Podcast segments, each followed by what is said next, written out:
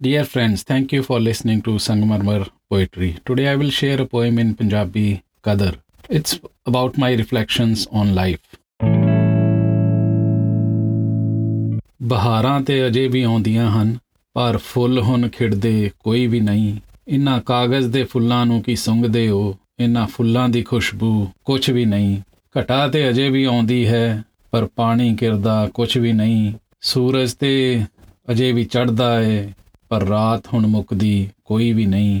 ਅੱਖਾਂ ਤੇ ਅਜੇ ਵੀ ਰੋਂਦੀਆਂ ਹਨ, ਪਰ ਇਹਨਾਂ ਵਿੱਚ ਅਥਰੂ ਹੁਣ ਕੋਈ ਵੀ ਨਹੀਂ। ਲਹੂ ਤੇ ਰਗਾਂ ਵਿੱਚ ਵਗਦਾ ਏ, ਪਰ ਇਸ ਦਾ ਰੰਗ ਹੁਣ ਲਾਲ ਵੀ ਨਹੀਂ। ਆਵਾਜ਼ਾਂ ਆਉਂਦੀਆਂ ਵਿੱਚ ਮਸੀਤਾਂ, ਮਨ ਅੰਦਰੋਂ ਆਵਾਜ਼ ਆਉਂਦੀ ਕੋਈ ਵੀ ਨਹੀਂ। ਮੱਥਾ ਰਗੜਦੇ ਪੱਥਰ ਅੱਗੇ, ਪੱਥਰਾਂ ਵਿੱਚੋਂ ਜਵਾਬ ਆਉਂਦਾ। ਕੋਈ ਵੀ ਨਹੀਂ। ਸਜਦੇ ਹੁੰਦੇ ਪੋਥੀ ਅੱਗੇ, ਪੋਥੀ ਪੜਦਾ ਹੁਣ ਕੋਈ ਵੀ ਨਹੀਂ। ਝੂਠ ਤੇ ਵਿਕਦਾ ਲੱਖਾਂ ਵਿੱਚ, ਸੱਚ ਦੀ ਕੀਮਤ ਇੱਥੇ ਕੁਝ ਵੀ ਨਹੀਂ। ਜ਼ੁਬਾਨ ਦੀ ਗੱਲ ਕੀ ਕਰਦੇ ਹੋ? ਇੱਥੇ ਕਦਰ ਇਨਸਾਨ ਦੀ ਕੁਝ ਵੀ ਨਹੀਂ। ਜ਼ੁਬਾਨ ਦੀ ਗੱਲ ਕੀ ਕਰਦੇ ਹੋ? ਇੱਥੇ ਕਦਰ ਇਨਸਾਨ ਦੀ ਕੁਝ ਵੀ ਨਹੀਂ। Thank you for listening. If you like it, you may like to share with your friends and family. Please leave your comments, suggestions on Instagram, Twitter, Facebook, or YouTube.